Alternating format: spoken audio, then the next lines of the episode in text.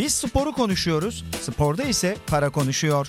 Spor ekonomisine dair merak edilen ne varsa Ahmet Kürşat Öçalan ve Ahmet Orhon Sokrates stüdyolarına taşıyor.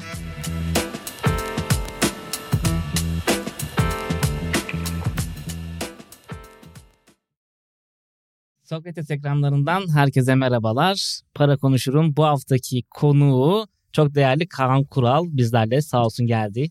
Çok teşekkür ederim. Hoş geldin abi. Hoş bulduk. Nasılsın abi? Gayet iyiyim. Olduğu kadar diyelim. Aynen olduğu kadar durumdayız zaten şu anda. Ancak o kadar söyleyebiliyoruz yani. Bugün Kaan abiyle tabii ki NBA konuşalım istedik.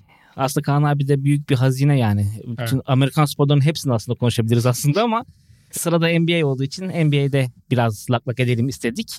Bu arada daha önceki programlarda söylemiştik. E, cidden bu arada buradasın diye söylemiyoruz. Arkandan söylediğimiz için yüzüne de rahat söyleyebiliriz. Abi video kesti yapma nedenlerimizden biri seninle tanışmak. Biz dedik ki biz Kaan abiyle tanışmak istiyoruz. Erman'la konuşuyorduk. O biraz konuşurken fikirler alışverişi yapılırken benim de spor ekonomisi üzerine biraz ilgim ve alakam ve daha önceki deneyimlerim olduğu için dediler ki spor ekonomisi yapalım. Gerekirse Kaan abiyi de çağırırız, konuk yaparız vesaire dedik. Öyle başladık hikaye. O yüzden Allah ayrıca- kurtarsın abi. Eyvallah. Yok abi olur mu ya? O yüzden ayrıca heyecan verici bir program Evet bizim abi için. yani Ay. NBA'yi senle izledik, senle sevdik. O yüzden senin aranda olman bizim için ayrıca Ne- heyecan verici. Şimdi ne kadar hayal kırıklığına uğradığınızı göreceğiz. Estağfurullah, imkanı yok. O, imkanı yok aynen öyle. Yani nereden başlayacağımı bilemiyorum. Şimdi şöyle bir şey var abi. Biz yani birçok şey anlattık aslında. Formula 1'den işte futboldan. Premier Lig'den olimpiyatlara kadar. Ve hepsinde uçuk uçuk paralar döndü yani. Acayip paralar dolaştı. Bir NBA'de de- de muhtemelen öyle bir şey vardır diye Evet. tahmin ediyorum. Bir de ne zaman Amerikan sporlarına refere etsek hani dünyanın hepsi iyi ama yani işte Premier Lig iyi ama bak NBA tek başına işte 8 milyar dolarlık yayın hakkı alacak az sonra. O amalar hep en- Amalarda hep böyle Amerika refere sporları. ettiğimiz ve bambaşka seviyelerde yüksek olduğuna inandığımız ve rakamların onu gösterdiği şey hep Amerikan sporlarıydı. Hatta bana biraz e, sus be Amerikan sporu aşığı adam tarzında yorumlar da geldi. bulundu. aynen. Buradan e, oradaki arkadaşlara da seslenmek istiyorum. Amacım şey değil ya Amerikan sporlarını övmekten ziyade ekonomik gerçekliği çok iyi yönetiyorlar. E, o yüzden de NBA konuşurken de ben istiyorsan birkaç rakam vereyim öyle başlayalım. Olur. Abi bir kere Nasıl bir rakam gelecek? yani şimdi ilk 5 takımı düşünelim. E, NBA'deki değerleme açısından ilk 5 takımı düşündüğümüzde Golden State şu anda e, 7 milyar e, dolarlık bir değerlemeyle bir numara. 6.1 milyarla belki tahmin edilmez ama New York Knicks var. Hani New York. Yıllardır hiçbir şey başarmamış bir kulübün orada olması şaşırtıcı 70'lerde olabilir. falan herhalde değil mi en son? 72 galiba. En son evet. şampiyonluk 95'te Yani. son 94'te en son final. rekabetçi oldukları Evet. en son o, o zamanlar. E, 99'da da final oynadılar ama işte yani 2000'den beri yani son hani 21. yüzyılda bekleyen isimleri yok yani. Ben Sprewell'i seviyordum orada. Lateral Sprewell vardı. Manyak. Lakers var yine yaklaşık 5.9 milyar dolar. Onun ardından biraz düşüyor ama Chicago Bulls geliyor 4.1 milyar dolar ve Boston Celtics geliyor 4 milyar dolar. Bunlar şu andaki değerlemeleri. İşin vahimi şu. Ya son 10 seneye baktığımızda Golden State 10 sene önce 750 milyon dolarken şimdi 7 milyar dolar. 10 katı 10 olmuş. katına çıkıyor. İşte New York Knicks 1.4 milyar dolarken 6.1 milyar dolara çıkıyor. Neredeyse 4.5 katı bir değerlemeye çıkıyor. Yani hepsinde bütün NBA'ye baktığımızda 4-4,5 katlık bir değerleme artışı görüyoruz. Los Angeles Lakers'ta New York Knicks'e dahil bunlara. Golden State'in değerlemeyi arttırmasını 7 kata kadar çıktığını görüyoruz. Orada bambaşka bir hikaye dönüyor. Ama bu sadece büyük takımlar için geçerli değil. Küçük takımlara baktığımızda ki bugün Kaan abinin de giydiği Memphis Grizzlies'ta en küçük 3 takımdan birisi. Minnesota en küçük, en az değerlemesi olan takım. Onlar 1.7 milyar dolar değerlemedeler. En küçüğü de o. E, Yine 10 sene, son 10 senede 4 katı bir değerleme arttırarak Memphis Grizzlies yine 1.7 milyar dolar değerlemede ve New Orleans Pelicans da 1.6 milyar dolar değerlemede. Ya bu son üç takıma baktığımızda New Orleans Pelicans, Memphis Grizzlies ve onun ardından da Minnesota Timberwolves geliyor ama bunların da değerlemeleri son 10 sene içerisinde 4 kat arttı. Biliyorsun yani biz yakın zamanda Premier Lig'de konuşurken Newcastle United'ın yarım milyar dolarlara satıldığını düşündüğümüz bir dünyada ve dünyadaki ya. futbolun zirvesi olduğuna inandığımız Premier Lig'de bu hikaye böyleyken, böyle şekilleniyorken yakın zamanda işte Manchester United'ın 3,5-4 milyar dolar bandında bir yere satılacağı konuşuluyorken NBA'de bu kadar yani futbol ki 1.7-1.8 milyar En kişinin aktif izlenen- olarak izlediği bir spor. Evet. Dünyada en Versus işte. NBA'ye baktığımızda daha küçük çaplı bir spor. Aa, bugün iki tane şeyi seninle konuşmak istiyoruz. Bir, nedir bu NBA'yi dünyanın geri kalan sporlarıyla ayıran e, fark? Nedir bu değerlemedeki hızlı artışın nedeni? İki de bu bahsettiğimiz büyük takımlar işte Golden State'ler, New York Knicks'ler, Los Angeles Lakers'lar değerleme anlamında Minnesota'lara, Memphis'lere göre çok başka bir yerdeler. Bir de Başarısı- bu büyük şehirlerin takımlarıyla küçük şehirlerin takımlarının arasında nasıl bir fark var? Biraz onları konuşmak istiyoruz abi senin için de uygunsa. Süper. Bil- e, çalıştığım yerler bunlar. Eyvallah. Süper abi. Senin çalışmadığın bir yer var mı? Benim Ha, bilmediğim bir alan yok zaten evet aynen öyle yani. Abi biz genelde 6 şeyden konuşuyoruz. 6 başlık etrafında Buradan spor para kazanıyor e, kulüpler spor- gibi. Aynen kulüplerde. Aslında. Sen bir istiyorsan ben her şeyde e, bir quiz yaparmış Evet, gibi evet. Kürşat'a soruyorum neydi bu 6 şey diye. Evet. Sen cevapla abi. Birçok şey giriyor çünkü aslında o, o altı şey. Sponsorluktan para kazanıyorlar bir. Yayın haklarından paralar geliyor. Ödül parasından geliyor ama NBA'yi bir konuşacağız. Transfer piyasasından yine hakeza para geliyor. Maç günü gelirlerinden geliyor ve forma kit satışlarından, merch'ten, merchandise denen hariseden aslında e, daha ziyade kar elde ediyor kulüpler ama e, NBA'de bu altı haneden aslında ikisi sanırım yok. Transfer piyasası ve şey e, ödül parası yok diyebiliyorum ben. Ödül parası var ama az var galiba. Daha önce konuşmuştuk. E, önemli bir para değil. O eskiden kalmış bir şampiyonluk ödülü var ama 5-6 milyon dolar. Onlar için otopark parası gibi bir şey olur. Sonra Hı. saymayın. Ve oyunculara veriyorlar yani takımlara vermiyorlar yok, değil mi takımlara vermiyor hayır. Ha, laf olsun diye yapılmış bir şey o zaman. Yok yok. O zamanında hani NBA çok çok eskiyken hani bunun bir anlamı varmış. Hani atıyorum bin doların bir önemi olduğu E, dönem. Bu o da zaten bin dolara ka- yani şu an o zaman bin dolar neyse. Enflasyona şey- göre ayarlasan. Enflasyona göre de aynı şey yani. Peki abi Yani şunu sorsam o da şampiyona veriyorlar çünkü sezon işte 82 maç oynanıyor falan ama genelde benim gibi izleyiciler ben Euroleague, Euroligi daha çok seviyorum. Daha rekabetçi bir lig olduğu için daha çok Ödülü seviyorum. 1 milyon dolar olduğu Olduğu için. değil. Aynen öyle. Ekonomisi çok kötü olmasına rağmen rekabetçi bir lig izliyorum. O yüzden Euroligi daha çok seviyorum. NBA'de de playoff zamanları çok daha iyi olur denir hep. Ki öyledir de hakikaten. Bu ödül parasını acaba lig yani mesela birinci bitirene belli bir para ödülü, sekizinci bitirene belli bir para ödülü gelse acaba daha rekabetçi bir lig izleme şansımız olur mu? Niye gelmiyor? Yani gelme ihtimali var mı? Yani hiç- hiçbir şey imkansız değildir ama bu imkansıza çok yakın. Çünkü ya bir kere şunu iyi anlamak lazım. Amerika'da spora bakış açısı dünyanın geri kalanından çok farklı. Şimdi sporun temelinde rekabet var. Sen de rekabetçilik diyorsun. Evet rekabet olmadan spor olmaz, tanım olmaz. Ama Amerika'da özellikle geniş kitlelere hitap eden profesyonel sporun temelinde eğlence var. Yani bu bizi eğlendiriyor mu? Bu bize keyif veriyor mu? Abi keyif vermiyorsa istediği kadar rekabetçi olsun. Yani hani şey değil. Keyif şimdi keyfin temelinde rekabet var. Zaten iki tane üst düzey takım belli kurallar içinde bir sporu yaptığı zaman bu bir izlencelik bir şey yapıyor. Yoksa gösteri olur abi o. Ya Harlem'de maç yapıyordu Evet. ya. Yani o da eğlence ama maç şey değil. Hani sportif bir keyif vermiyor. Ama her şeyden önce eğlendiriyor. Şimdi önce buna bakıyorlar. O yüzden zaten yani normal sezon çok uzun, çok yani 82 tane maç oynamışsın. Ya, ya, ya hiç gereksiz yani. Çok uzun bence de çok. Çok uzun, çok fazla, çok gereksiz. Ama ya mesela hep bana şey derler NBA'yi daha az takip eden arkadaşlar. Oğlum geçen gün maçı seyrediyorum işte ev sahibi takım atıyorum işte New York olsun New York Philadelphia. Abi 20 sayı gerideler son çeyrek işte tribünleri göster herkes dans ediyor. Abi öyle. Evet. Evet evet. Hiç Abi bana geçen- uygun değil işte öyle şeyler ya. Bak, Maç bir araya gelmek Abi için sana- bir bahane abi. yani sana uygun olmayabilir. Evet evet Ben aynen. hani türel farklar Ben Avrupa seyircisiyim işte zaten direkt. Abi daha iki gün önce bir maç var. Bir Miami e, New York karşılaşması. Gene New York denk geldi. Abi son topta akıl almaz bir şey attı Julius Randle. Akıl almaz. Yani dünyanın en şanslı atışlarından biri ve maçı kazandırdı. Abi tribünde bir sahne iki tane New York formulu seyirci böyle bir tane Miami'li seyirci falan diye dalga geçiyorlar. Ama yani Miami'de maç ya. Evet. Böyle Ama nasıl dalga geçiyorlar biliyor musun Evet, evet. Abi yani a- a- Türkiye'yi geçtim. Hani Belçika'da Belçika olsa bıçaklarlar. Belçika'da bir de. Yani anladın mı? Böyle olacak işte. Yani benim bile sinirim bozuldu. Lan, Oha be kardeşim bu an. O kadar da olmaz yani. Ama böyle abi. Abi Kaan abi de bakıyorum. Boston Celtics'i. İşte ben de Boston Celtics'iyim. 2013'tü yanlış hatırlamıyorsam bu Garnett'lerin en son playoff oynadığı zaman abi ben Boston'daydım. Abi playoff'ta da böyle bir 7. maça gidecek bir olay oluştu. Hatta 7. maçta yanlış hatırlamıyorsam. Ben TD Garden'dayız. Abi ben oturmuşum Türk taraftar kimliğimle bütün gerginliğimle orada maç izliyorum. Önümden nachoslu adamlar, hot doglu adamlar. Ve şey abi dördüncü çeyrekteyiz.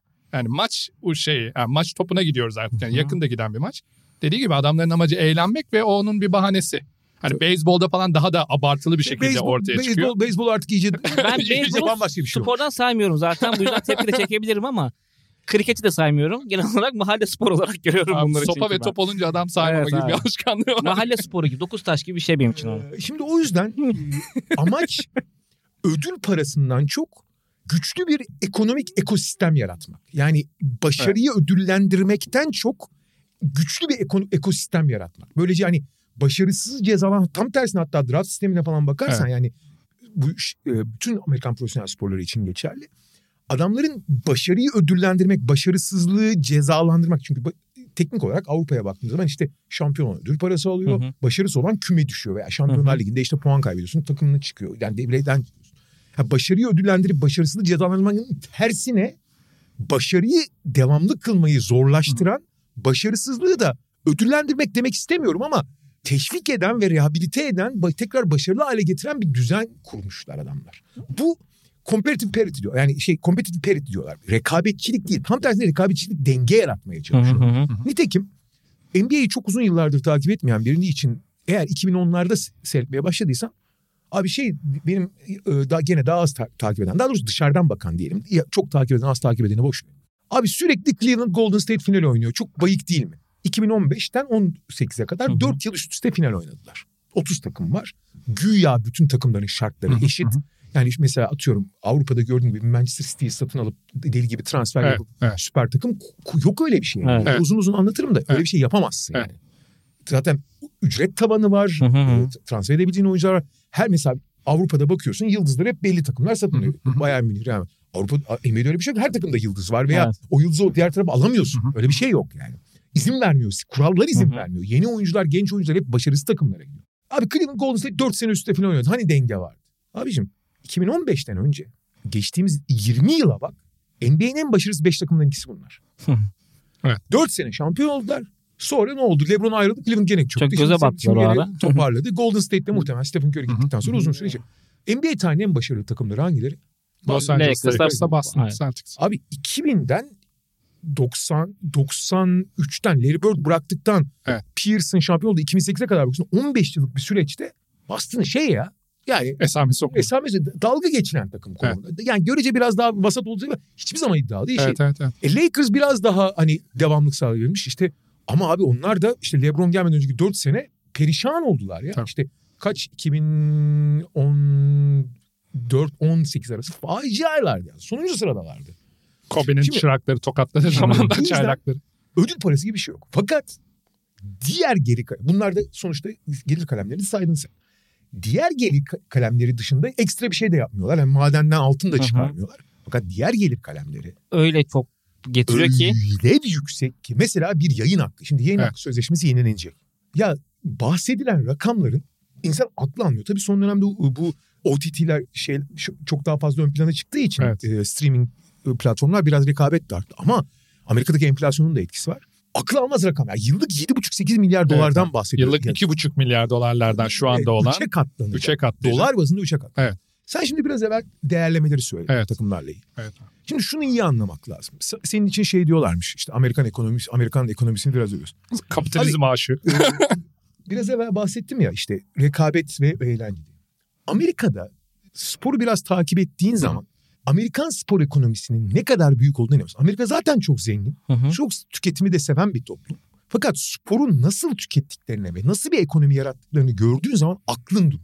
Amerika spor anlamında dünyanın geri kalan toplumundan daha fazla ekonomi üretiyor. Abi, Şöyle bir örnek evet. vereyim. En basiti mantığı açısından söylüyorum. Amerika'da istersen bir tane ayaküstü e, böyle vardır ya onların vanları Evet. böyle Hı hı. e, Hot dog hot dog falan ver. Orada dur. Orada televizyonda da Los, şeyin e, söylediğini Beverly Hills'in en lüks lokantasında da işte böyle e, yani üç Michelin yıldızlı Evet, işte, evet, e, Denzel Washington'ın yemek yediği yere de git. Televizyon açık ve spor vardı. Evet abi. Hiç değişmez. Evet.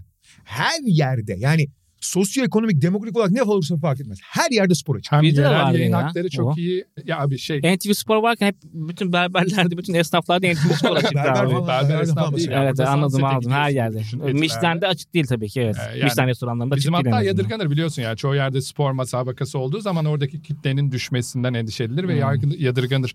Burada abi Kaan abinin söylediği şey kısmı çok önemli. Şimdi biz prize money ile ne yapmaya çalışıyoruz? İşte kazanan kazansın. Ne oluyor şimdi biz futbolda neden bahsettik? İşte Real Madrid'lerin, Barcelona'ların veya İngiltere Premier Ligi'ndeki 3-4 takımın hegemonyasında oluştuğundan Hı hı. bahsettik. Ve bunun da belli noktalarda futbolun izlenirliği noktasında sıkıntı olabileceğini ve o yüzden de Süper Lig vari projelerin e, ne kadar önemli ön plana çıkacağından bahsettik. Aslında Süper Lig, Avrupa Süper Lig projesi Amerikan NBA projesini ya da NFL Amerikan sporları projesinin Avrupa'ya bir yansıması gibi e, yapmaya çalışıyorlar. Şimdi burada NBA'nin en önemli olayı ne? Bütün ekosistemi geliştirdiğin zaman, bütün yıldızları dağıttığın zaman, bütün yıldız adaylarını dağıttığın zaman oradaki rekabet, izlenebilirlik, eğlence artıyor. Yani her şehre giden sirk oraya eşit kalitede bir eğlence getiriyor. En büyük şeylerinden biri o. İkincisi Araya yine girebilir miyim? Bir şey Tabii ki. Tam söylediğin noktada. Euroligi çok seviyorsun değil mi? Bunu, bunda bir sakınca yok. Sana yükleneceğiz şimdi. Evet. Hayır, hayır, hayır, hayır, örnek değil. Başka yerden örnek verebilirim. Ben Euroligi daha çok seviyorum NBA'den evet. Yok Premier Lig için de söyle. Mesela Premier Lig için de söyleyebilirim. Hayır. tamam. Bir lig açısından. Alba Berlin Maccabi Tel Aviv maçını seyrediyor musun? Fırsat bulursan. ya bırak. Ama evet yani fırsat bulursam evet tabii ki Ama- izlemiyorum genel olarak yani. %95 izlemiyorsun. Evet evet. Ya da başka bir maç olsun. Baskonya. Olympiakos, Olympiakos Real'i izlerim mesela. Ha, oraya geleceksin diye söyledim. Bak çok güzel söyledin. Olympiakos Real herkes izler. Evet abi. Hı hı. Mesele Baskonya Partizan maçını Evet. izletebiliyor Hı musun? hı hı. NBA'in daha doğrusu Amerikan profesyonel sporunun bizim konumuz NBA oldu. Amacı abi maçın isminden bağımsız ben izletebiliyor muyum abi? Evet. Bu kadar. Bütün hikaye bunun üzerine kurulu. Abi New Orleans Pelicans, Denver Nuggets yani. İkisi de küçük şehirler. Değil mi? New Orleans da küçük şehir, Denver da küçük şehir. Ama ikisinde de şu anda işte üçüncü kez MVP olacak. Birinde yok hiç var. Diğerinde en büyük yetenek potansiyellerinden biri sakatlıktan bir türlü dönemedi de Zion Williams var. Ama bak hepsine bir hikaye yazabiliyorsun. Evet evet hepsini Mesele- yazıyorsun. Bütün mesele burada abi. Hı hı. O daha iyidir, daha kalitelidir, Evet, daha evet, keyifli evet, falan demiyorum ben. Amaç bunun üzerine kurulu. Tabii tabii aynen. Avrupa genelinde ise amaç şimdi Avrupalılar aslında daha doğrusu Avrupa değil bu dünyanın geri kalanı için diyeyim. Sadece Avrupa ile özetmeyeyim ama Avrupa daha büyük bir ekonomi Evet, yarattığı için evet, evet. Abi şey daha kolaya kaçmak. Sonuçta Bayern Münih'i, Real Madrid'i, Fenerbahçe'yi izletmek daha kolay. Abi sen Manisa Spor'u, ne bileyim Rayo Vallecano'yu, Nant'ı izletebiliyor musun? Abi ben Avrupa Süper program- tam aynısını Ben onu geçen diyecektim ben de. programda şey dedim işte yani insanlar Real Madrid Şerif maçını izlemek istemiyorlar Real Madrid Barcelona maçını izlemek istedikleri kadar. Çünkü bu çok net.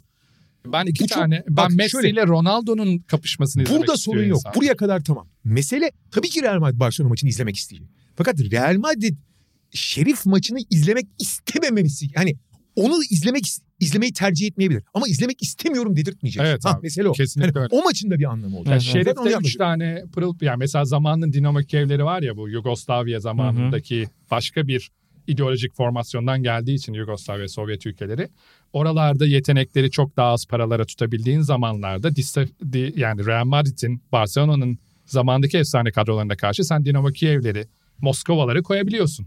Ama şimdi o ekonomik gerçeklikler kalkıp Avrupa'nın tamamında kapitalist bir futbol rejimi hakim olduğu noktada abi Şerif'ten kaç tane oyuncu sayabilirsin Allah'ın seversen. Ve Ne e, hikayesi var Şerif? Abi şöyle bunu yapmak daha kolay aslında Avrupalıların yaptığı. Çünkü abi belli takımları yani konsolide ediyorsun. ilgiyi de konsolide Evet. ediyorsun. Zamanı da konsolide ediyorsun.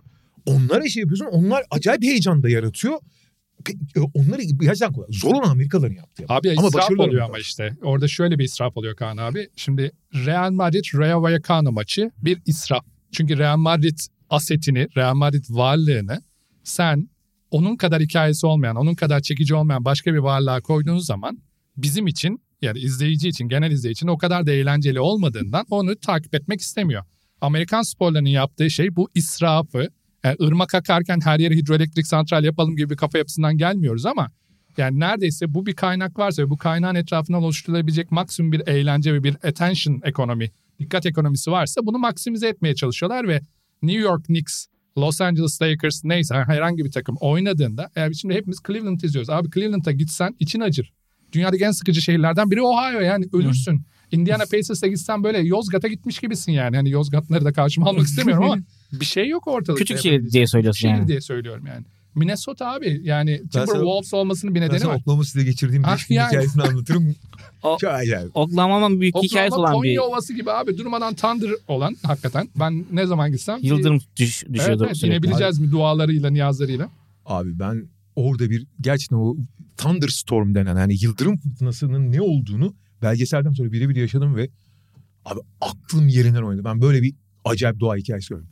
Ama o ülke, o il kusura bakma abi şey Harden'ı, Westbrook'u ve e, Durant'i aynı takımda Aynı oynattı. oynatan üç hikaye, bak üç Evet. tane çaylak, üç jenerasyon ben. Üç sene arda ardaydı abi onlar. Abi üçünü bir arada getirebiliyor.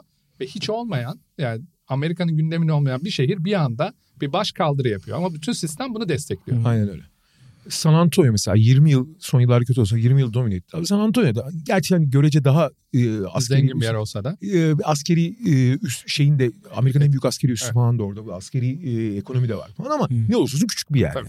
Yani. Ya en basiti ön- geçen sene önceki senenin şampiyonu bu sene şampiyonu en önemli değil mi? Milwaukee dediğin yer abi şey gibi yani Chicago'nun şeyi yani İzmir Manisa gibi öyle söyleyeyim yani. Hani Chicago'nun yanında böyle boynu bükük küçük bir şey ya da, ya da ne İstanbul Lüleburgaz gibi bir şey yani. Lüleburgaz yani e, Milwaukee. Yani Lüleburgaz'ı küçümsemek için söylüyorum. Orman, yo. Büyüklük açısından. O- or, ormanlarıyla ünlü galiba değil mi? Kırıkkale. Milwaukee.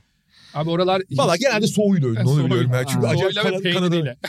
evet, Kanada'dan acayip şey geliyor. Hmm. Soğuk rüzgar geliyor o göllerin üzerine. Abi bir de Şimdi- bu... E, evet abi. takım değerlemelerine geldi. Şimdi doğal olarak takımlar arasında belli değerli. Büyük şehrin yarattığı ekonomi daha büyük olur. Bu arada NBA bütün gelirleri aynı rekabetçi dengeyi yaratmak için ücret tavanı yarattığı gibi gelirleri de işte gelir paylaşım modelleriyle falan dengelemeye çalışıyor. Yani doğal olarak New York takımı daha zengin oluyor. Hı hı. Çünkü şu en basitini şunu söyleyeyim. New York takımı işte soyunma odasına sponsor işte ne bileyim koridora sponsor alıyor. İşte Mercedes'i alıyor. İşte 10 lira alıyor. İşte Milwaukee'de gidiyor Mercedes'le anlaşıyor. Bir lira O veriyor. 2 liraya alıyor. Çünkü Milwaukee'deki lira. değeri- Madison Square Garden. Evet. Aynen öyle. Yani oradaki insanların alım gücü vesaire Tabii, falan. tabii, Bilet fiyatları Tabii. aynı şekilde. Aynen öyle. Maç günü gelirleri tabii Amerika'da mesela gerçi bu Avrupa'da da hızla artmaya başladı. Amerikalılar da Bir başka öğreniyorlar. gelir Abi inanılmaz. maç günü Golden State'in 257 milyon dolar abi yıllık maç. gişe giriş. Gişe gelirleri. Şöyle abi son yıllarda Avrupalılar bunu oynadı. Daha doğrusu Amerikalılar uyandırdı. Abi artık gişe geliri maç günü gelirinin azınlık bir tarafına dönüştü biliyor Evet, musun? evet, evet, evet. Abi Amerikalılar şeyi çok iyi anlamış durumda. Bu mesela Las Vegas'ta falan bütün bu psikolojinin üzerine girdi. Abi ben o adamı buraya getireyim. 2-3 ya 3 saat burada tutayım. Getiririm ben de. Ben abi ona daha çok ben ona para harcatırım. Bir de abi şey çok kıymetli. Bak şu anda e, burada sohbet ederken bile neredeyse telefonlarımız hep görülebilir yerlerde. Böyle 3 dakika, 5 dakika, 10 dakika bir yerlerde dikkatini dağıtmadan durman çok zor. Hı hı. Şimdi New York'u düşün. Yani dünyadaki en zengin insan Dünya başkenti diyorlar yaşan- hemen yani öyle hemen. diyebilirsin. Ekonomik Los anlamda. Angeles'ı düşün. Golden State'in olduğu Kaliforniya'yı düşün. Yani buradakilerin hepsi e, sosyoekonomik anlamda dünyanın, dünyanın zirvesinde olan insanlar. Bu insanları bir bahaneyle ki beyzbolun tamamen mantığı budur. NBA'de yine hala bilet satışlarından Oyun var elde orada. edilen gelir biraz e, ciddidir. E, bu biraz önce bahsettiğim 250 milyon dolar bilet artı e, Hmm. gün içi satışlardan yani hot doglardan vesairelerden gelen şey. Parklar, park ücretleri, Evet zartlar, şutlar. Ya, ina- ya adam diyor ki ben onu oraya getirirsem diyor Harcatırım. Golden State'in ortalama bir şeyini ve 4 saat 3,5-4 saat çünkü önce bir de tailgate'e bayılırlar maç öncesi aktiviteler. Hmm. Abi dışarıda konseri olur, aktivitesi olur, bir şeyleri satın alırsın, merch'ini giyersin, yan taraftarla kapışırsın, şarkı söylersin, bir şeyler yersin, içersin. Sonra maça girersin. Maçta yemeye, içmeye ve eğlenmeye, bir şeyler tüketmeye devam edersin. Bu bu arada artık dijital dünyanın gelişmesiyle birlikte reklamlar da anlık saliselik ve müşteri reaksiyonlarına göre değişebildiği için o da muazzam. Ve bir yandan da abi dünyada yani attention'ını bütün dikkatini verdiğin yerde çok ciddi bir reklam potansiyeline gark oluyorsun. Bir yandan 300-350 milyonluk dünyadaki en zengin piyasanın dikkatini bağladığı yere iz, takılıyorsun. Bir yandan da oradaki müşteri için de anlık aktivasyonlar yapabiliyorsun. Ve çok önemli. Hatta yani sen daha iyi bilirsin Kaan abi de 1'e 3,5 diyorlar. Ya 1 lira bilete veriyorsan 3,5 katı, 4 katı bir O geliri. hot doglara, o eğlencelere. ekonomiden bahsediyoruz Aynen. abi. At kıya mat kıya yani falan. At Şimdi yoktur da o gerçi orada var. muhtemelen. Var mı? Bu uçurum açılıyor. Burada yalnız çok önemli bir ayrımı yapmak lazım. Değerleme ile fiyat aynı şey değildir. Değil. Hatta zaman zaman ciddi tabii ki değerleme Tabii kar, Esastır. kar o kadar get getirmiyor. Kar 500 milyon filandır yani muhtemelen yani. Şu 700 milyon. bazen piyasa şartlarına göre işte o sırada piyasanın sıkışık olması arz talep dengesiyle de alakalı bu. Zaman zaman ekonomik gidişatla, öngörüyle, zamanlamayla falan alakalı. Bazen fiyat değerlemenin çok üzerinde olabiliyor. Bazen altına. Fakat NBA'de son 20 yılda bu değerlemelere baktığımız zaman fiyat yüzde yani yüzde 95 oranında e, değerlemenin çok üstünde oldu. Hatta o yüzden Forbes çok eleştirildi. Bu Hı. değerlemeleri daha şey yapmanız Neye lazım. göre yapıyorsunuz? Zor. Neye göre? Tamam sen gelirlere göre belli bir değer çıkarıyorsun. Fakat abi gelecek gelirlere doğru bunu bir yatırım Evet. olarak büyüme potansiyelini göz ardı ediyorsun falan dedi. Hatta o yüzden Forbes da kabul etti bunu. İkisi Evet. bundan 5 sene kadar. Abi oradaki en büyük ayrım şundan kaynaklanıyor. Şimdi iki tip değerleme yaklaşımı var diyeyim. Çok basitleştireceğim ama birisi gelecek gelirlere bakıyorsun ve onu günümüze çekiyorsun ve diyorsun ki bu bütün önümüzdeki 20 sene 25 sene boyunca bu kulüp bu parayı kazanabilir ve şimdiki değeri budur diyorsun. Öyle baktığında zaten e, NBA'in ve diğer Amerikan sporlarının bu değeri almasının şu anda bir anlamı yok. Ben Ama şöyle- ikincisi abi, e, Pardon, ikincisi çok monopolistik bir yerdeler. Doğru. Yani dünyada basketbol izliyorsan, abi Eurolig'in e, ben de çok seviyorum Bütün biliyorsun ama yani basketbolcular benim çok sevdiğim demek- Euroleague oyuncuları Abi da oraya gitmek istiyor. World champion'ım diyor. Tamam mı? Bizim en iyi O biraz kimdi? ukalalığıyla alakalı. E, ukalalığıyla alakalı ama ya benim en sevdiğim oyuncu bizim Fenerbahçe'yi. Bogdanovic. Bogdanovic'ti. Veya Misic'e ne diyoruz Efes'in yıldızı? Niye NBA'ye gitmiyor? NBA'ye gitmiyor diyoruz. Ve gideceği takım da Oklahoma'ydı. Philadelphia ya da Oklahoma ikisinden birisi olacak giderse. Şimdi abi orada bir bilet alıyorsun. Bir yer ayırtıyorsun gibi. Ve, Ve orada öngörülemeyen bir büyüme olacak ve ekonomi olacağını şey tahmin ediyorlar ki buraları da yayın geliri birden üç katına artınca mesela Hı hı. adam diyor ki hakikaten öngöremiyorum diyor. Bir yandan da dünyada sıcak para çok arttı abi. O paranın A- bir yerlere girmesi gerekiyor. artı yani. sadece 30 tane var bunda. Yenisi Aynen öyle, üretilmiyor. aynen öyle. Evet. Ya şu Daha anda mesela yok. kaç yıldır tartışıyorlar abi işte Las Vegas'a ve Geliyor, e, Seattle'a bir takım koysak mı diye. Gar- yani %99.9 Ben New York'ta bir tane daha olmamasını garip buluyorum. Los Angeles'ta var. Brooklyn Nets. Ha Brooklyn Nets var doğru Hmm. aynen. Yani Şöyle- New Jersey'lileri de karşımıza vardı. almayalım ama onu Şöyle- taşıdılar ve Brooklyn oldu artık. Şöyle abi. 2000 bu işin ne, nerelere geldiğini anlatmak için şöyle bir örnek vereyim. 2011 ya da 12 olsa gerek Philadelphia 76 satılmıştı. Hı hı. O zaman 240 milyon dolara satılmıştı. Ben o zaman şey Almak da alsaydık gibi. Hayır ben o zaman hayır bak o zaman ki ki ben hani öyle görüşü ya da rakam büyük rakamlar karşısında dehşet uğrayan biriyim. Ben ama çok gelmişti bana. Ki o zaman Forbes değerlemesi 150 milyon dolarlar Evet, civarında. Ha 150 değerlenmişti. 250 250'ye gitmişti. Abi çok bu kadar da olmaz falan filan. Philadelphia'da. Abi Hatırlıyorum. Phil- Philadelphia bugün 4-5 milyar dolardan bahsediyor. Evet. Hiç unutmuyorum 2013 yılında Larry Ellison bak Larry Ellison Oracle'ın sahibi. Dünyanın en zengin 7. adamı mı 8. evet, adamı evet, mı? evet, evet. Hani Yani ilk 100 ondaki. küsür milyar doları. Tabii var. tabii. Larry Ellison'ın basketbolu çok sevdiği Golden State Warriors'da almak istediği biliniyor. Evet. İşte büyük pazarlıklar falan yapılıyor. Son anda Joe Lacob şey diyor 400 450 milyon dolar 450 abi. arasında- 400 450 milyon arasında pazarlık yapılırken 450 vereceğim. Eğer 3 gün içinde bu işi bitirirsek 10 milyon dolar da açıktan vereceğim. Ve bitiriyor iş. Larry Ellison'da 420 mi versem 430 mu versem falan diye şey Abi 7 milyar dolar diyorsun 10 yılda. Evet, yani. evet, evet, evet. Larry Ellison zaten kapısını du- duvarlara vuruyor. Yani ayrı konu da. Hani adam bak. Altıncı Larry- zengin olamadım Bak dünyada. Larry Ellison'ın 10-20 milyon dolar hesabı yaptığı yerde dünyanın en zengin. Yaptığı yerde nereden nereye geldi? Tabi burada Golden State'in çok özel bir durumu var. Evet. Ee, Silikon Vadisi'nin yani San Francisco'nun takımı olduğu için Silikon Vadisi belki de- Zengin memlekette zaten. Abi şöyle ama son 20, O da gelişti. Aynı son- anda geliştiler. Son 20 yılda herhalde dünyanın birkaç Asya şehri de belki öyle dramatik çok patlamalar yapmıştır. Şangay Mangay falan dahildir buna ama abi San Francisco gibi bir yer yok. Yani Silikon Vadisi sayesinde ekonomi 20'ye falan Evet. katlanmış. Ve Zaten oradaki ev sorunları falan Ev da sorunları. e, Amerika'nın en büyük problemlerinden. Neyse. O yüzden çok arttı. Fakat abi bak 450 milyon dolara Larry Ellison'ın abi verilmez bu para dediği paralar şimdi nerelere gelmiş durumda. Fakat abi bunlar Forbes değerlemeleri. Şimdi çok ilginç. Geçtiğimiz günlerde NBA'de birkaç takım el değiştirdi. Hı hı. Bunlar değerleme ile fiyat arasındaki fark çok. önemli. Birisi Phoenix Suns. Phoenix Amerika'nın büyük şehirlerinden Hı hı. biri. Her ne kadar ekonomik olarak bir Los Angeles şey falan olmasa da ortalama üstü şehirlerinden biri ve aslında en büyük şehir, hızlı büyüyen şehirlerden biri. Phoenix abi 4 milyar dolar değerlemeyle satıldı. Yani 4 milyar dolara satıldı. Fakat herkes biraz şimdi 4 milyar dolar ilk defa böyle bir para telaffuz ediliyor. Tadımız Çünkü kaçtı. bundan önce Clippers 2,5 milyar dolara satılmış ve Evet. çok büyük paraya satılmıştı. Yani Milyara O zaman- geçildi yani zaten. Abi Clippers 2,5 milyar dolara satıldığı zaman değerlemesi 1 milyar dolar değildi. Aynen. Herkes şey yap. Abi Phoenix 4 milyar dolara satıldığı zaman herkes öf ne- nerelere geldi paralar dedi. Fakat bazıları da ulan daha bile fazla. Hemen arkasından Minnesota satıldı. Bu arada Minnesota NBA'nin en küçük şehirlerinden biri. Evet. En küçük piyasalarından biri. Evet. Ama nedense 1,5 milyar dolara satıldı abi. Hı. Ve hatta 200 milyon dolarını da eski takım sahibi neydi? Cole'du galiba. O da şehirle ilgili bir şey verecek. Yani 1.3'e satıldı gibi. Evet. Abi değerlemesinin altına satıldı ya ilginç bir Hı şey. hı. Bu biraz zamanlama. Abi hemen arkasından daha geçtiğimiz iki hafta önce Milwaukee Bucks satıldı. Kim satışta da değildi bu arada. E, Minnesota'nın satışta olduğu biliniyordu. Her şeyin bir bedeli var dedi. Biri aldı. Abi Milwaukee Amerika'nın en küçük pazarlarından biri. Evet takım şu anda çok rekabetçi ve iyi durumda ama takımın iyi durumda olması Amerika'daki değerlemeye katkısı %10 falandır. Onu söyleyeyim size. Çünkü takımın ekonomik potansiyeli... Tabii, tabii, e, Alınmasının da önemli bir Yani motivasyon 20 olmuştur senelik, ama. 30 senelik horizonlara baktığın için Aynen. bir, noktada zaten yakalayacak Milwaukee'nin yani. değerlemesi 2 milyar dolar Evet, civarıydı. civarlardaydı. 2.2 de yanlış hatırlamıyorsam abi. Abi 3.5'a sattılar. Şimdi Phoenix'in 4'e satıldığı bir yerde aynı yıl içinde Milwaukee'nin 3.5'a satılması bu fiyatın ne kadar değişken olabileceğini gö- aynı yıl içinde yani Hı hı. Minnesota 1.5'a satılırken Phoenix 4'e satılırken Milwaukee'nin bu iki rakamı baz alırsan iki civarına satılması Evet, lazım. evet. Ya şimdi mesela Chicago'nun da muhtemelen Bu arada 2 3,5 falan diyoruz kolay geliyor kulağa.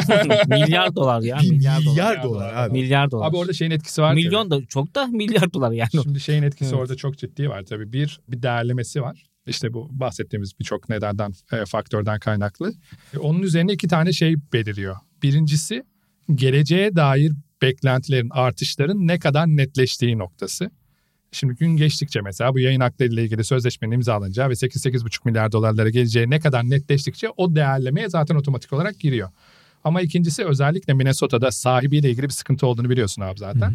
Adamın eli sıkışık. Ya eli sıkışık dediğim yani açta açıkta yolda kalacak bir hali yok adamın. abi ne yapıyorsun sen böyle kendini çok yordun falan dediğimiz bir durum yok da. Ya adamın satma pozisyonunda olduğu belli abi.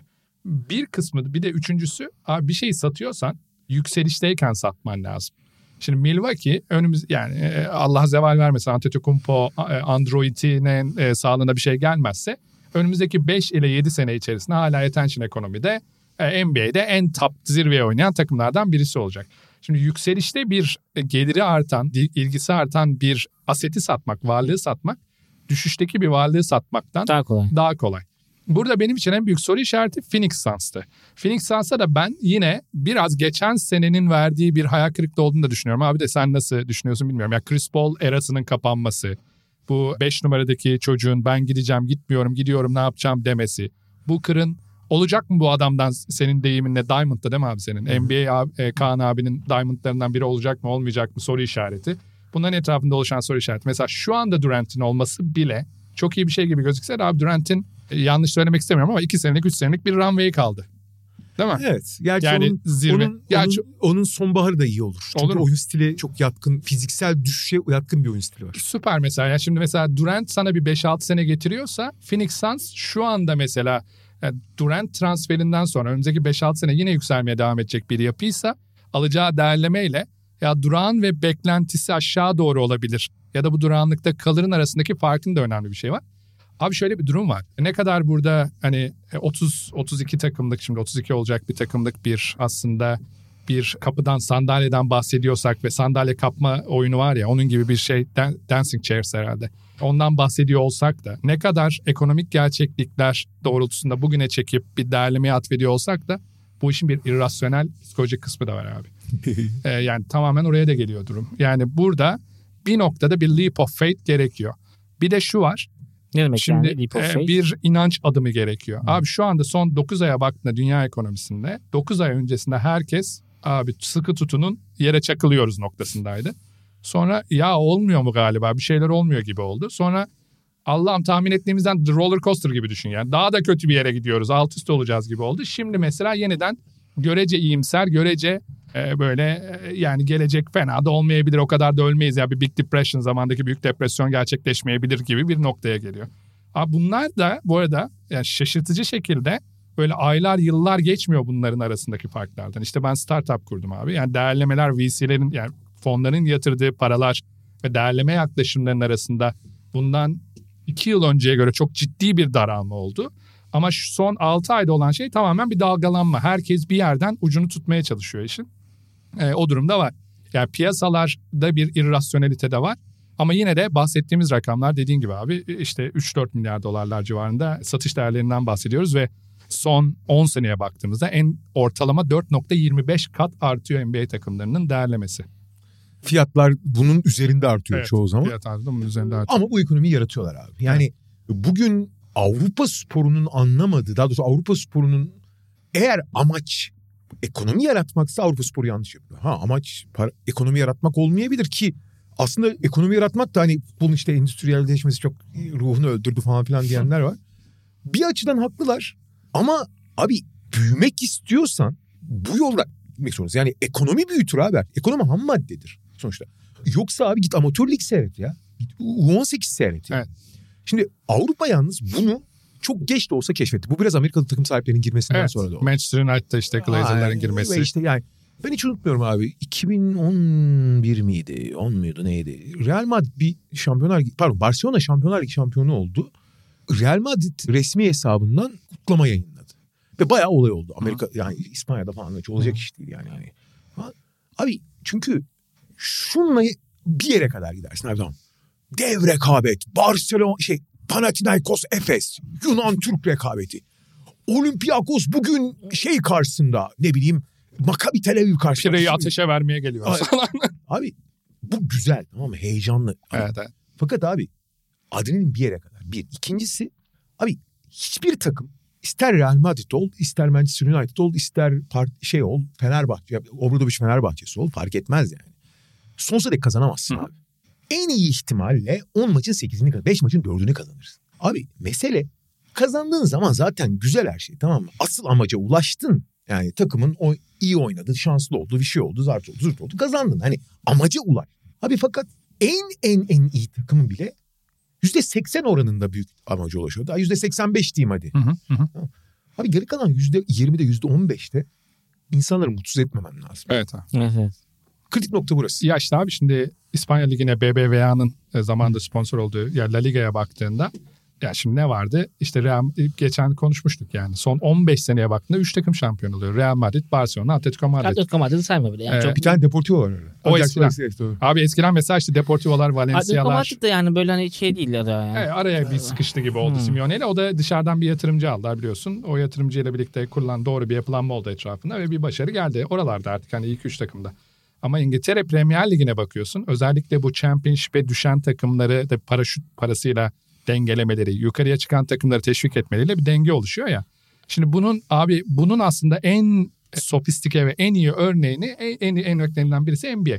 Mesela basketball related income dedikleri bir şey var. Basketbolla ilintili kazançlar. Bu forma satışını tut, işte yayın haklarını getir, işte gişedeki bilet satışlarını tut, hot dog satışlarına kadar, forma sponsorundan arena sponsoruna kadar. Buradaki gelirlerin neredeyse %50 ile %100'ünü bir havuzda topluyorlar abi. Ve bu havuzdaki parayı 30 takım etrafında eşit şekilde dağıtıyorlar. Bunu niye yapıyorlar?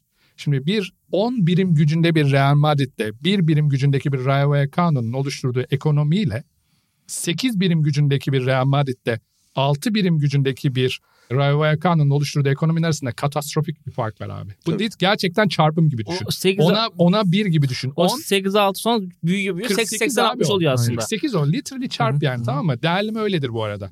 Çok basit bir şey söyleyeceğim abi. NBA'nin en karlı takımlarından işte biri New York, New York söyledik. Bir de Los Angeles Lakers. Evet. Abi bu re- gelir paylaşım modelinde yeni takımlar işte özellikle yerel yayınlar çok patlamıştı. Hatta yıllık 300 milyon dolara evet. satmıştı yerel yayınlarını Lakers.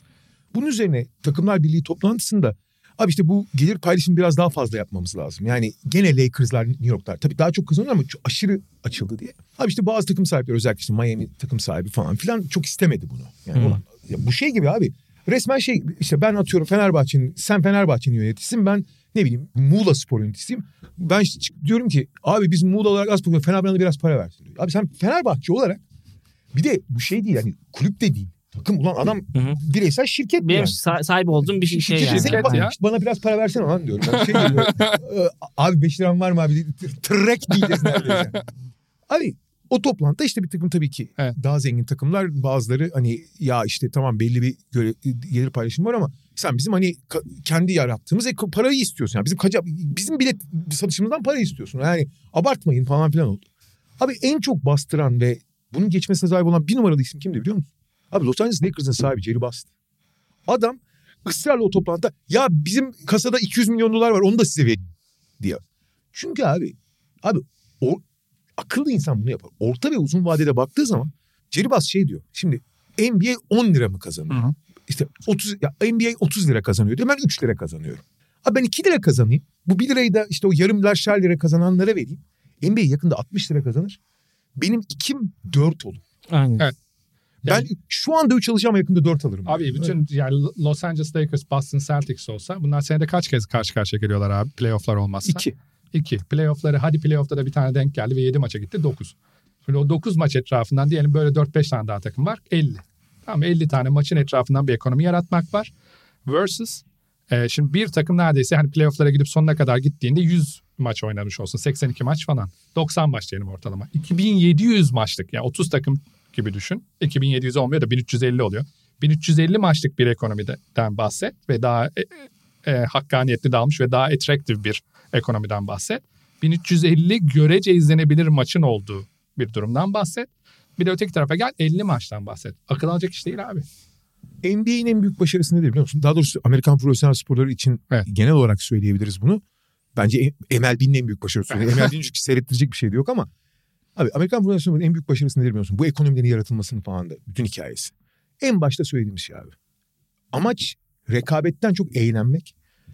NBA 30 takıma sahip değil mi? Bunlardan yani kabaca 10 tanesi falan kötü takım abi. Evet. Doğal olarak sporun doğası böyle. O yani herhangi sezonlarda ufak tefek değişiyor. Genelde 10 tane Yani iyi 10 tane. şampiyonluk adayı zaten Ha, az o- oluyor. abi şöyle herhangi bir 30 takımlık bir yapıya al. 10 tane iyi 10 tane basat 10 tane de kötü takım vardır. Kabaca. Tabii tabii tabii. Kabaca. Bazen 12 tane iyi olur. Ya, tam tane neyse. Abi ve bu de- sürekli değişiyor bir de. Devinim sağlıyor. O zaten o yüzden sağlıyor. Abi NBA'deki 30 takımın her birinin yaklaşık 20 bin kişiye yakınlık salonu var. 82 tane var. Her biri bir iç saha maçı. NBA'de son 10 oynuyorlar. yıldaki ortalama seyirci rakamını biliyorsun. O tüm ligin orta bir maçın ortalama doluluk oranını. %98. 98 abarttı da 91 buçuk mu 92 Yine mi? iyiymiş. %98 de sen abartı bir şey söyleyeceksin diye tahmin Evet. etti. Yoksa söylemezsin. Ha, 92. en düş en İnanılmaz düş abi. abi 78'in Watford altında, mu %98 öyle. 78'in altında olan yok ya. West Ham United 99. Bu arada %100'ün üzerinde olan var. Böyle saha için ekstra koltuklar var. abi baba tamam konu kapandı ya. Evet. Yılda 1230 tane maç var NBA'de. %92 dolu. 18 bin kişi izliyor her Abi şey. çok Ha bak, kıymetli bir şey. ortalama. 1230 de- t- tamam 1230 1 milyon 230 bin binle çarparsan şey e, 1230 maç var tüm lig genelinde. Evet abi. Abi 20 bin kişilik salon olduğunu düşünsem 10 milyon 25 milyon bilet demek abi. 25 milyon bilet. %90 dolmadı. 22 milyon falan bilet satıyorsun abi. 150 dolar falan olsa ortalaması da. Acayip. Hayır, 22 milyon, bak 30 330 milyonluk nüfusun içinde yılda 22 milyon tane bilet satıyorsun. Stada getiriyorsun. Evet. Yani salona Yani demografik olarak ki bazı şehirler tabii uzak falan onları da yani sadece bu NBA olan şehirlerin toplam interlandığını oradaki demografik olarak maça gidebilecek insanları falan düşünürsen bu yaklaşık bu tahmin ediyorum kabaca söylüyorum şu anda 100-120 milyon kişi 150 milyon kişi olsun. Evet, evet, evet. 150 milyon kişiye 22 milyon bilet satıyorsun. Evet, çok büyük başarı. Abi bunun etrafındaki Çok çok büyük başarı. ve bütün gününü alıyorsun bir adamın. Yani o gün kalkıyorsun o gün senin basketbol günün o gün gideceksin. İşte tailgate'de merch'ını alacaksın. Üstüne başına bir şeyler alacaksın. Veya favori işte jersey'ni giyeceksin. Orada insanlarla kapıda takılacaksın. Bir şeyler içeceksin, yiyeceksin, içeceksin. Abi şeyler böyle kamp yeri, mesire yeri gibi oluyor. Arabasının arkasında barbekü getirenler, otoparkta barbekü yapanlar, 10 senedir bunu gelenek gibi yapanlar. Onlar içeriye giriyor, içeride şeylerini yapıyorlar. Otopark barbeküsü konusunda MLB çok acayip çok bir yerde. abi. Ama Ya- olayı zaten barbekücüler bir Tabii. arada da top atıyor çocuklar. Şurada Abi bir şöyle, gibi şeyleri var. Beyzbol maçında otopark daha eğlenceli şey. Evet, evet. Abi gerçekten çok acayip. O Aynen. yıllar içinde çok evrilen bir kültür Evet, de oldu evet, böyle. evet, evet. Beyzbol otoparkı muhabbeti var. Çok acayip bir şey var. Abi yani kısaca ben bir toparlayalım Aynen. istiyorsan. Yani şimdi değerlemeler ortalama NBA'de 4.25 kat civarında arttı. Kaan abinin dediği gibi değerleme ile fiyatın arasında da bir kopukluk var.